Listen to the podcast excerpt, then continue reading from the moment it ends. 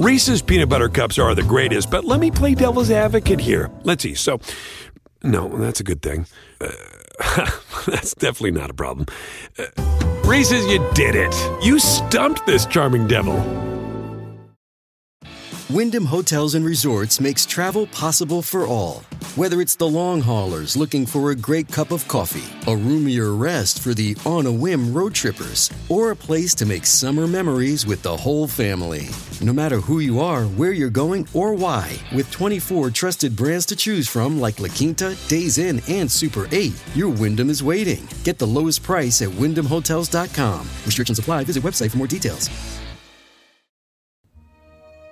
A sailor spends weeks, sometimes months at sea, away from his loved ones.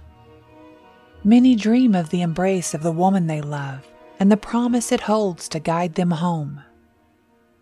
A lonely sailor's heart can be a vulnerable thing when her song drifts to his ears. Carried by the ocean's breeze, he will not be able to resist. It stirs in his heart every lonely emotion, every feeling of love and desire that he has missed. It wrenches like a vice so strong that his mind can only be pulled to answer its call.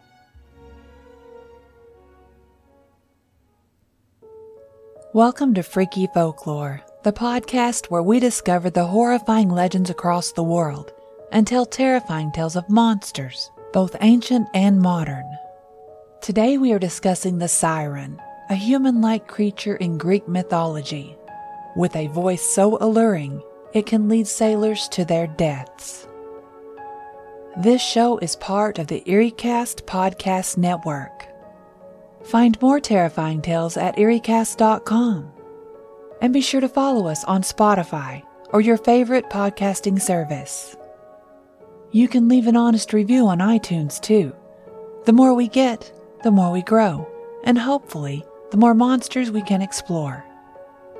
If you would like to submit an encounter or suggestions for future episodes, you can email them to carmancarrion at gmail.com. That is C A R M A N C A R R I O N at gmail.com. You can also follow me on Twitter, Instagram, or Facebook for information on future episodes. My name is David Smith. I'm 26 years old, and I want to tell you my story about the sirens. Mike, my best friend, and I used to work for a cargo company. I won't disclose the name of the company we worked for because they would deny everything. All I can say is that we carried general goods and were often required to be gone for 40 to 50 days at a time. It was late March, and we were out to sea with the rest of our crew on our way to Shanghai.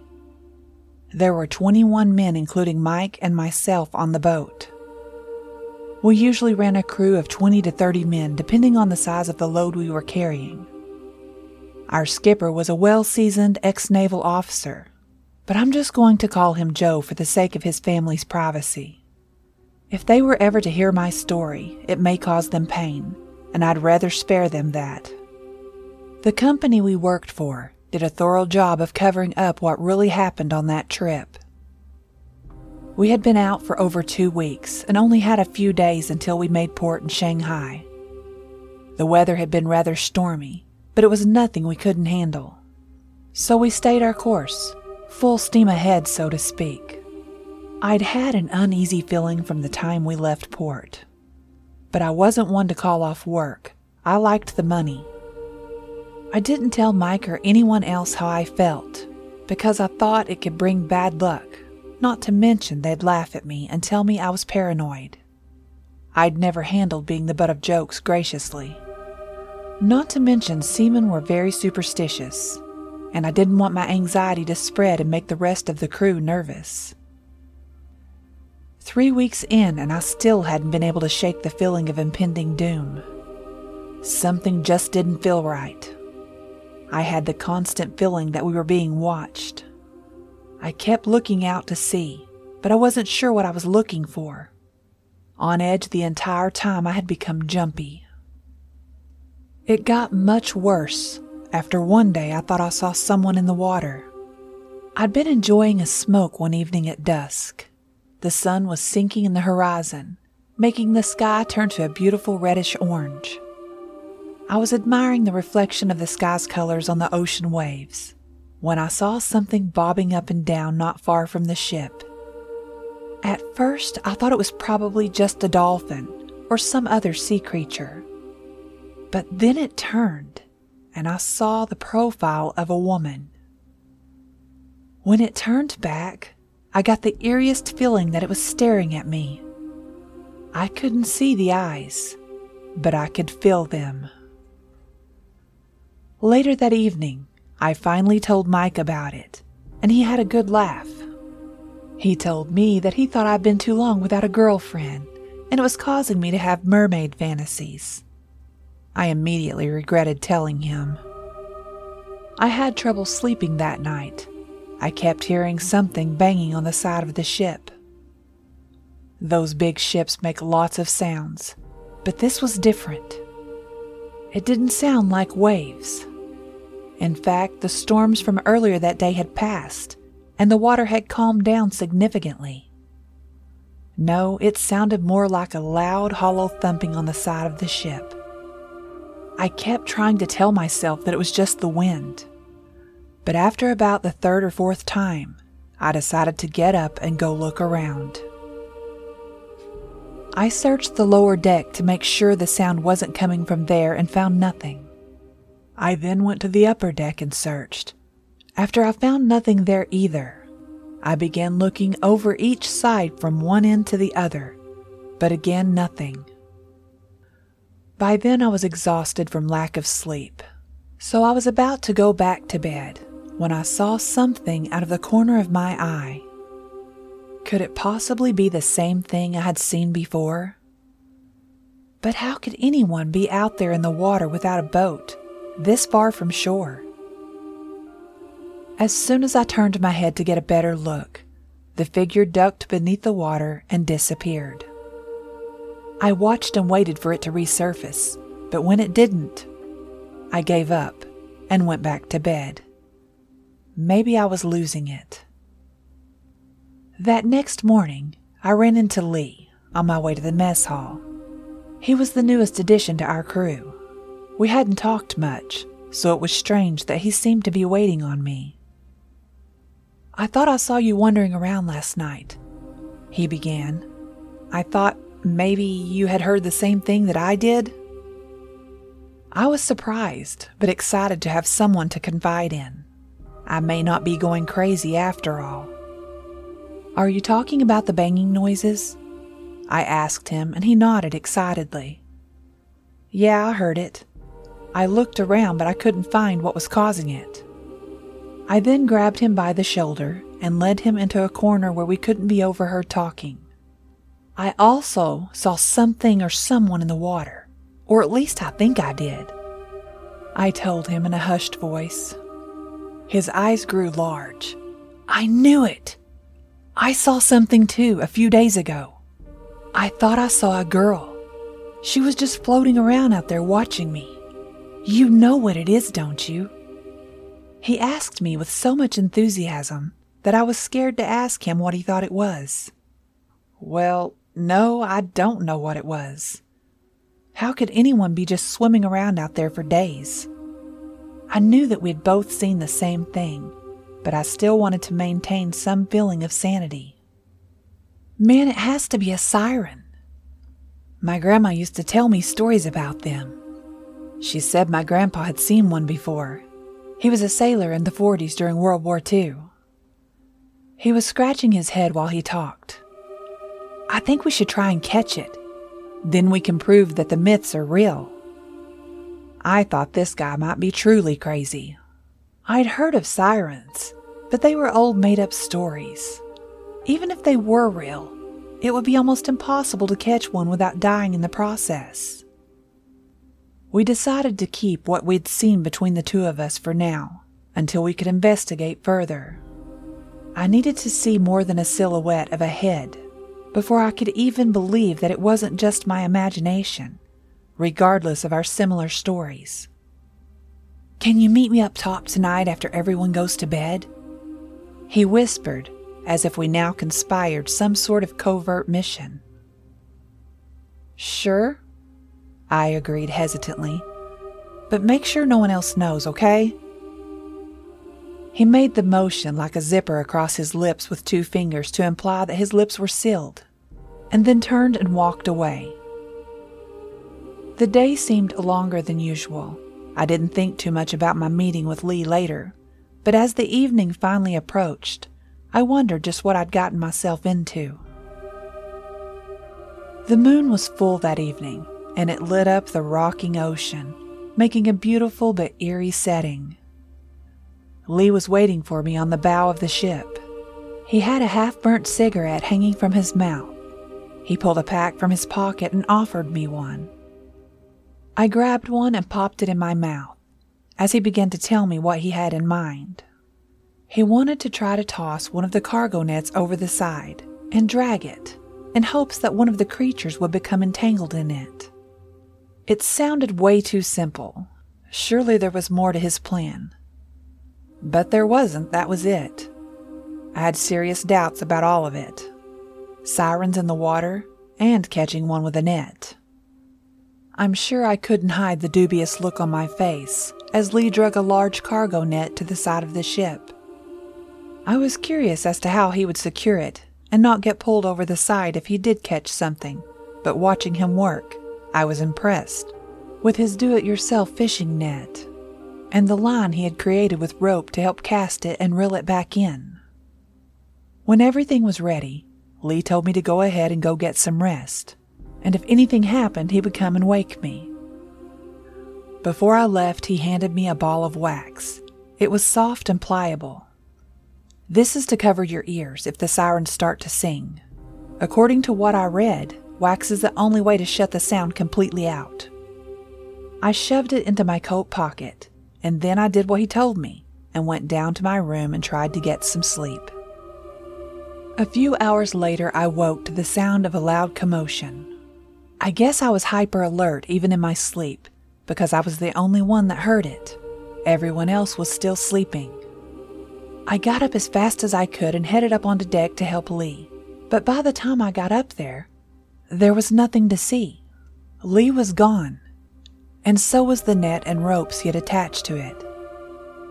I looked everywhere, but I couldn't see or hear anything.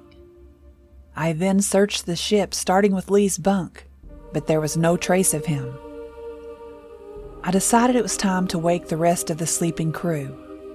I woke them, saying only that it was an emergency, causing them to hurry as if the boat was on fire. Mike was among the group at this time, and I could tell he wasn't too pleased to be woken up in the wee hours of the morning. Once they were all there and could see no cause for alarm at first, they were angry, thinking it had been a joke, and demanded an explanation. That's when I told them that Lee was missing and may have jumped or fallen overboard. I explained everything that'd been going on the past couple of days. And when I was finished, they all looked at each other and then looked back at me. They started laughing. I got angry and started shouting at them. I didn't understand how they could find this funny. We had just lost one of our crewmates. Mike knew by the look on my face and the sound of my voice that I was not joking. The captain was the first to take the situation seriously. He initiated the protocol for a man overboard situation which involved releasing an MOB marker from the side of the bridge wing, where Lee was last seen. The marker is buoyant and has a self igniting light and self activating smoke signal. He posted Mike and I to look out for any sign of Lee in the water and then went and sounded the alarm whistle. He'd no sooner sounded the whistle than the ship lost power. The engines, the lights, everything went dark. It was a terrifying situation, being out in the open sea with the only light being the moon shining down on you. For a moment, the MOB marker floating in the water was the only light besides the moon. But then it suddenly disappeared beneath the water, and the night went completely dark. I could hear yelling and people scurrying to find lanterns and flashlights. But then the sound of a woman's voice slowly began to fill the night air. It started out soft and then rose in pitch. It was hypnotizing. Every man on the ship froze and went silent. I acted as fast as I could and dug the ball of wax out of my pocket. I was struggling with maintaining my focus as the beautiful sound of the siren's call beckoned me towards the edge of the ship. I managed to cover my ears and muffle the sound into complete silence. I could hear only the sound of my heartbeat. I was standing there trying to figure out what to do next when I noticed the crew had begun to line up at the edge of the ship. They were staring out into the ocean blankly. I then watched, helplessly, as one by one they began to climb the rail and jump over. Paralyzed by fear and shock, I was standing in the same spot when I felt someone shove past me. It was Mike. He was making his way to the edge of the ship. He looked like he was in a trance, being led by some unseen force. My reaction was pure instinct as I tackled him and held him to the deck. He fought me hard, kicking and swinging his arms. His fist grazed my chin and sent me backwards a bit. Luckily, that's when I saw the rope. I wrapped it around him and tied him up. I didn't stop until his arms and legs were completely immobile. I'm not sure how I managed, since he was considerably larger than me. I don't know how many of the crew had jumped overboard at that point, but as I saw several more, including the captain making their way towards the railing, I decided to fight back. I didn't know if it would work, but I ran to the helm and found the flares that were stored there, as they were on most ships. I ran back to the railing and started shooting the flares out into the water. I didn't know where to aim, so I sent them in every direction. After the last flare had been fired, I stumbled backwards and fell down. Exhausted, not from physical exertion, but from panic and fear. That's when I noticed that the remaining crew had begun to regain their senses.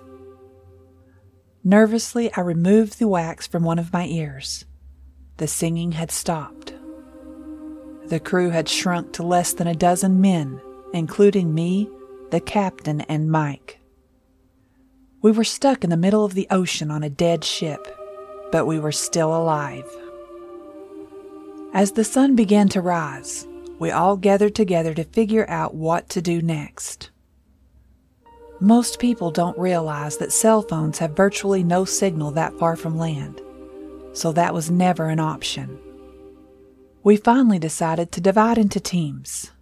One team would try to figure out why we lost power, the next would devise a plan to signal for help, and the third would work on a plan of defense. By nightfall the next evening, the first two teams had failed leaving everyone to depend on the plan of defense. We all felt that another round of attack was imminent.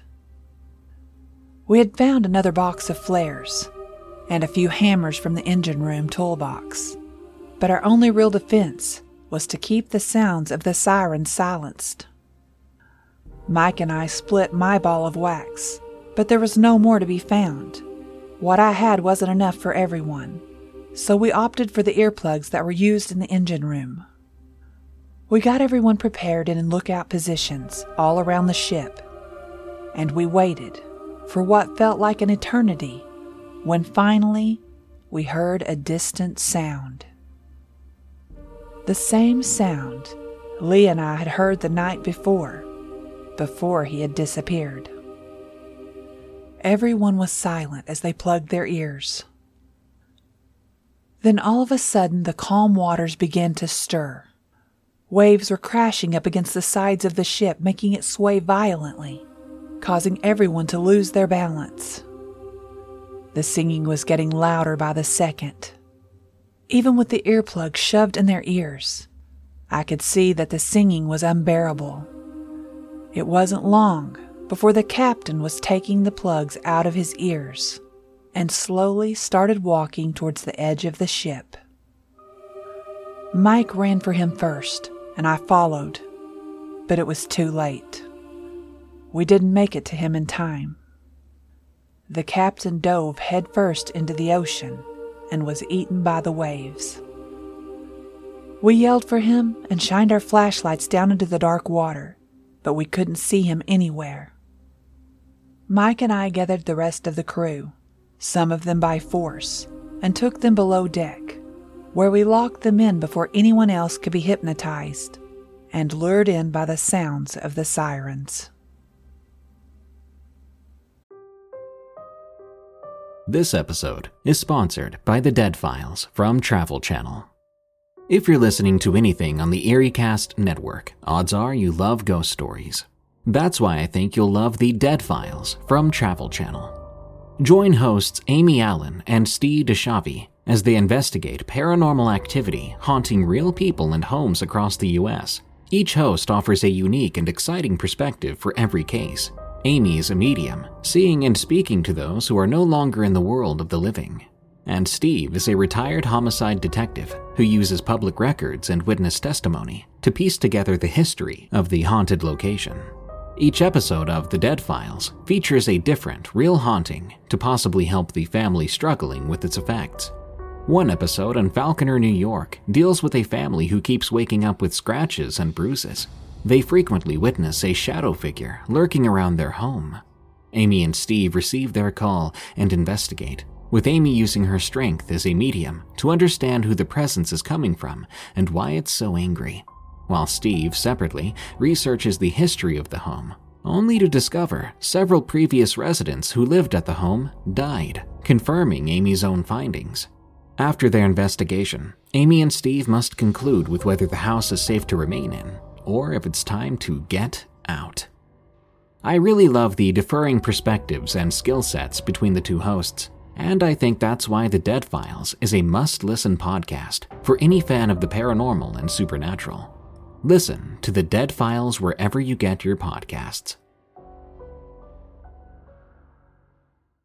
Reese's peanut butter cups are the greatest, but let me play devil's advocate here. Let's see. So, no, that's a good thing. Uh, That's definitely not a problem. Uh, Reese's, you did it. You stumped this charming devil. The creatures of Greek mythology, known as sirens, were hybrids of women and birds. Their music, which they used to entice sailors out of their boats and to their deaths, made them both hideous and beautiful. It was crucial to totally cover your ears with wax in order to prevent even a single note of the siren's singing from reaching you, in order to safely pass by them. The Iliad and the Odyssey, two of Homer's major works of ancient Greek literature, contain the first mention of sirens in Greek mythology. However, it's thought that sirens have a much longer history. A flying ghost from Asia known as the soul bird was thought to have inspired the idea of a hybrid monster that was half woman and half bird. This notion originated in the East and was brought to ancient Greece, where it was included into Greek myths that forewarned of the perils of sea travel. Following Homer, numerous Greek and Roman authors incorporated sirens into their myths and tales. In Greek art, sirens often had hideous and monstrous features, while in Roman art, they frequently had lovely looks. Until the Middle Ages, Sirens were still featured in European art, frequently as seductive beauties. The modern perception of sirens has been affected by this image of the seductive siren. The danger of the ocean and the danger of temptation are both represented by sirens in Greek mythology. Like many Greek tales, the sirens are depicted in diverse ways by different authors. There are numerous mythical tales about the origin of the sirens, the Sirens are variously referred to as the daughters of Oceanus and Gaia, the Titans, or Achelous, the principal river god of ancient Greece and one of the Muses. The Sirens, according to the prominent Roman author Ovid, were Persephone's companions before she was kidnapped by Hades. The Sirens are then given wings by the goddess Demeter so they can look for Persephone. In some myths, Demeter curses the Sirens and punishes them by giving them wings. The Odyssey, an epic poem by Homer, has one of the most well known and historic references to the sirens. Odysseus, the protagonist of the Odyssey, must navigate the sirens on his return from the Trojan War. Odysseus's crew use wax plugs to block off the siren's voice. But Odysseus himself commands that they tie him to the mast because he wants to hear their melody. Odysseus begs to be released after hearing the music, but his soldiers keep him restrained so that they can safely pass. In Apollonius Rhodius, later Greek epic poem Argonautica, the sirens make another appearance. According to this myth, in their quest to find the Golden Fleece, Jason and his valiant friends, the Argonauts, must pass past the Isle of the Sirens. The poet and musician Orpheus saves the men it is said by playing his lyre more exquisitely than the sirens do. A siren was generally presented in Greek art as a bird with a woman's head. They were frequently pictured with a lyre in musical scenes or atop a memorial honoring the deceased. The sirens were frequently depicted on ceramics that showed Odysseus' return trip. The sirens were once portrayed as grotesque monsters. They developed into beauty later in Greek and Roman art. But it wasn't until much later that the sirens were connected to lust, as they were in the Middle Ages. Although this has little to do with how they were portrayed in ancient Greece, the sirens came to be associated with the mermaids during the Middle Ages. Sirens and mermaids are often confused, and the reason is that in Greek mythology, sirens never had a half fish body. Instead, they were human and bird hybrids. Female beings and sirens never resided underwater. Instead, they ran around in flower filled fields on rocky islands. As we repeatedly observe, by the 4th century AD, when Christianity started to spread throughout the Western world, all paganism, including Greek mythology, was regarded as evil. As a result, customs and tales were either altered to conform to Christian belief, or malevolent beings were transformed into benevolent ones. The Greeks believed that there were three sirens, part virgins, half birds, with wings and claws. One sung, another played the flute, and the third the lyre. They lured sailors to shipwrecks by singing. The Christian church may not have been entirely responsible for what turned sirens into mermaids. When Phorcys, an ancient sea god who is portrayed as a fish tailed merman with crab claw forelegs and red spiked skin, is identified as the father of some of the sirens in ancient Greek mythology. Roman writers tended to associate sirens with the sea. Venus, the Latin name for the Greek goddess of love, pleasure, and procreation, Aphrodite, qualities that the Christian church disapproves of, was birthed from the seas. She was born into the water, and Isidore of Seville said in his etymologies that the sirens dwelt there among the sea's waves exactly like mermaids do. Therefore, sirens are now viewed as mermaids, female representations of perilous temptation. According to some post Homeric writers, the sirens threw themselves into the sea and drowned after Odysseus passed by, because they knew if someone heard their singing and escaped, they were doomed to die. Gaius Julius Hyginus, a Latin author, claimed that sirens were only destined to live as long as anybody who heard their melodies were unsuccessful at passing by them. Another legend claims that Hera, the goddess ruler, convinced the sirens to compete in a singing contest with the Muses. After winning the contest, the Muses removed all of the sirens' feathers and used them to craft crowns. The sirens, distraught by their defeat, turned white and plunged into the sea at Aptera, featherless, where they created the islands in the distance. Today, sirens are nearly always depicted as female. An image of the siren as a kind of succuba arose as their womanhood and femininity became more concrete, and with the continuing motive of the fatally alluring magic song.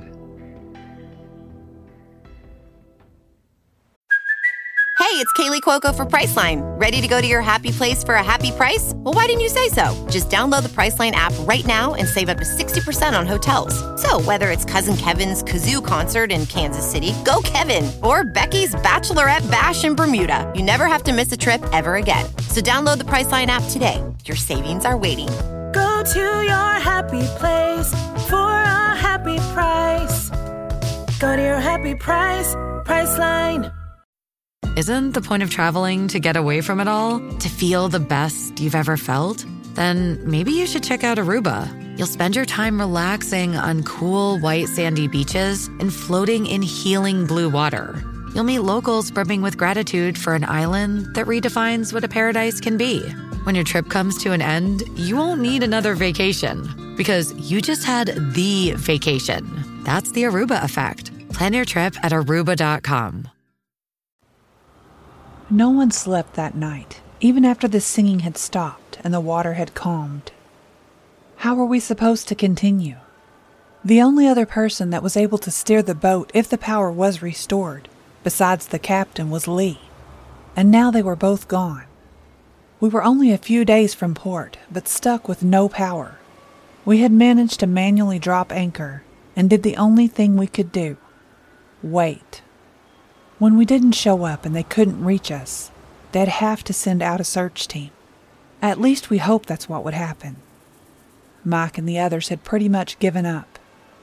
So I knew the only way we were going to survive this is for me to be the one to take initiative and make sure that the remaining crew stayed alive. I got the men up and gave them orders to prepare us for the next few days. We plugged our ears as best we could and communicated with hand signals. We boarded up the portholes below deck, and over the next couple of nights, we were able to finally get some rest. The days after that were quiet. We remained hidden below deck at night, and during the day we went out to watch for boats or planes that could possibly be looking for us. We hadn't heard anything for the past two days and nights, so we began to feel like it was over. We let our guard down.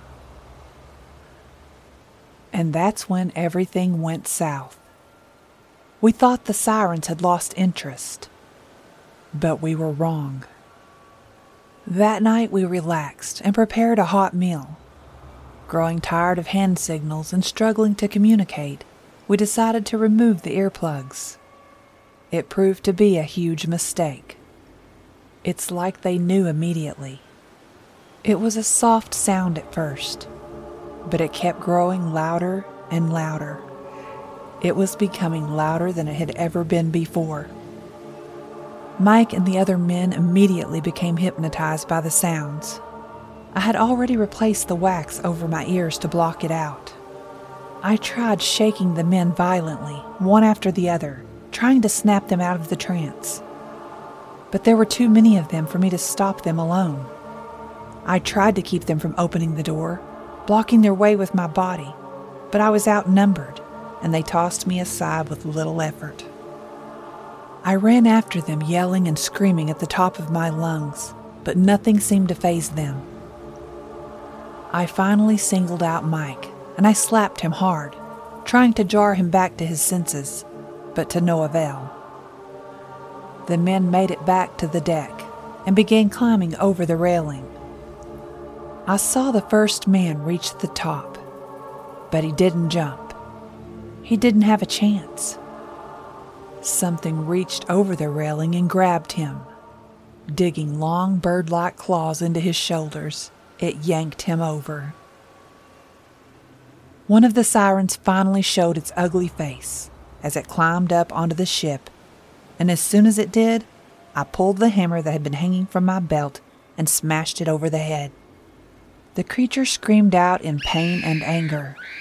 It locked its eyes with mine and started to come at me.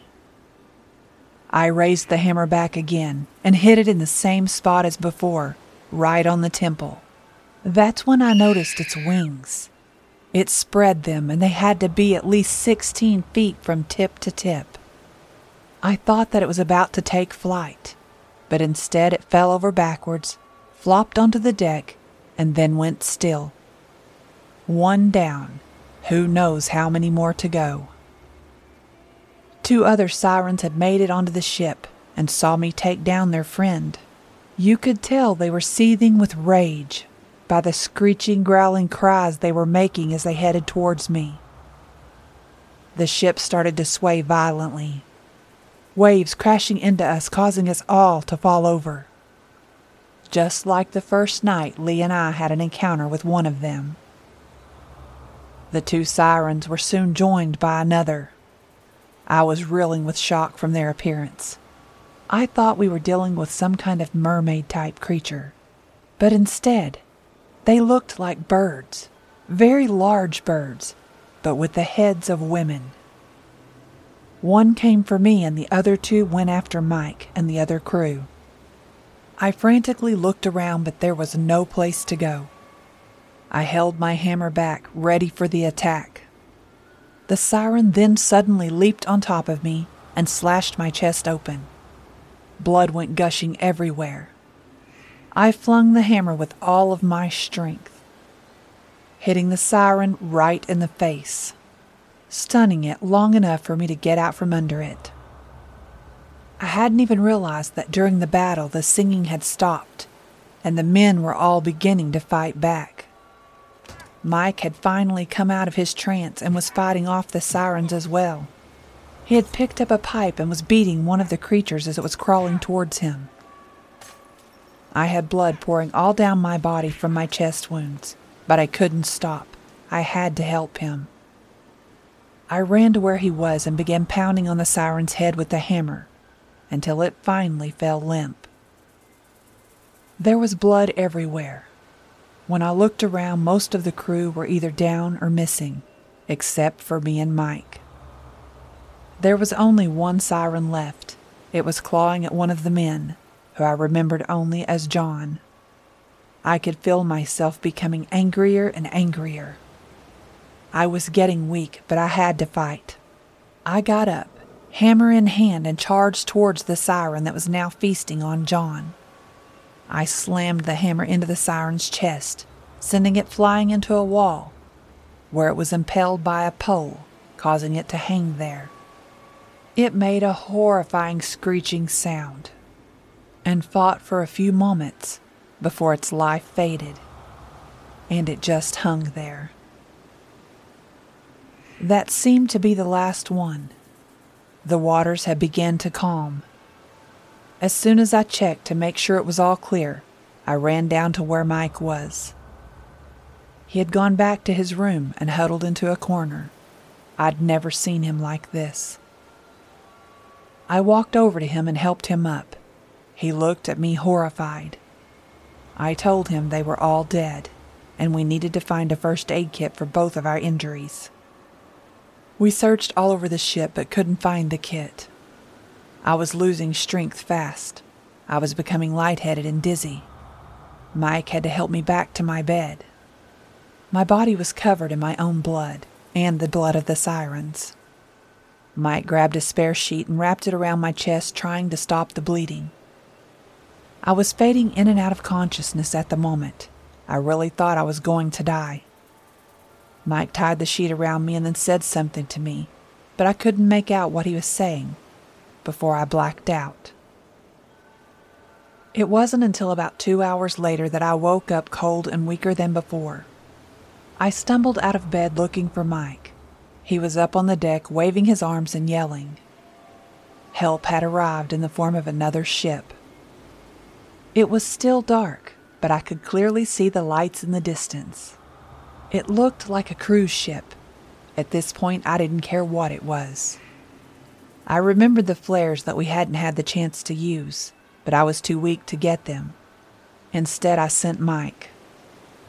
That flare flying through the dark night sky was more beautiful to me than fireworks on the 4th of July. Finally, the sun came up.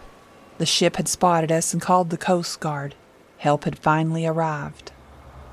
Mike's injuries were tolerable, but my whole body hurt, and I was hallucinating from all the blood loss. The rescue team that came aboard the ship saw the blood all over me and Mike, and the damage that had been done to the ship. Not to mention, there were still the dead bodies from the sirens on the deck.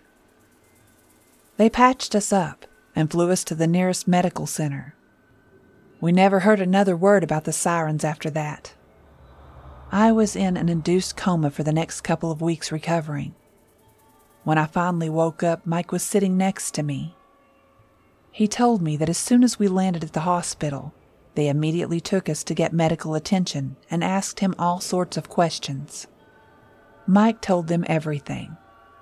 He said they didn't know how either of us had survived. And it's safe to say that Mike and I have a newfound fear and respect for the ocean. But we never wanted to go near it again. And as soon as we got back home, we both resigned from our positions. Neither of us have been back out on the ocean since that incident, and I don't think we'll ever go back.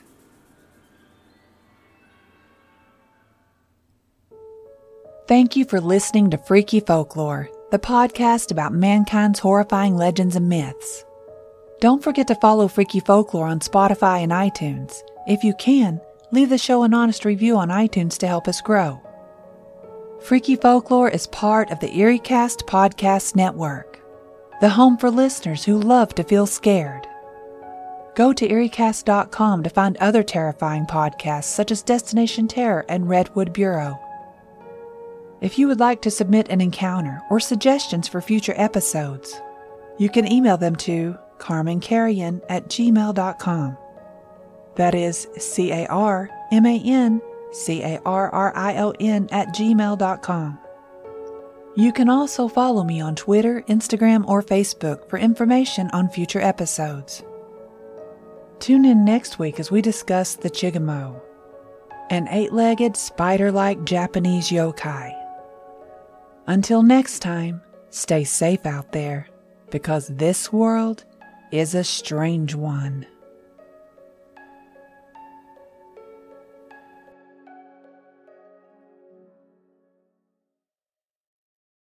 As humans, we're naturally driven by the search for better. But when it comes to hiring, the best way to search for a candidate isn't to search at all. Don't search, match with Indeed. When I was looking to hire someone, it was so slow and overwhelming.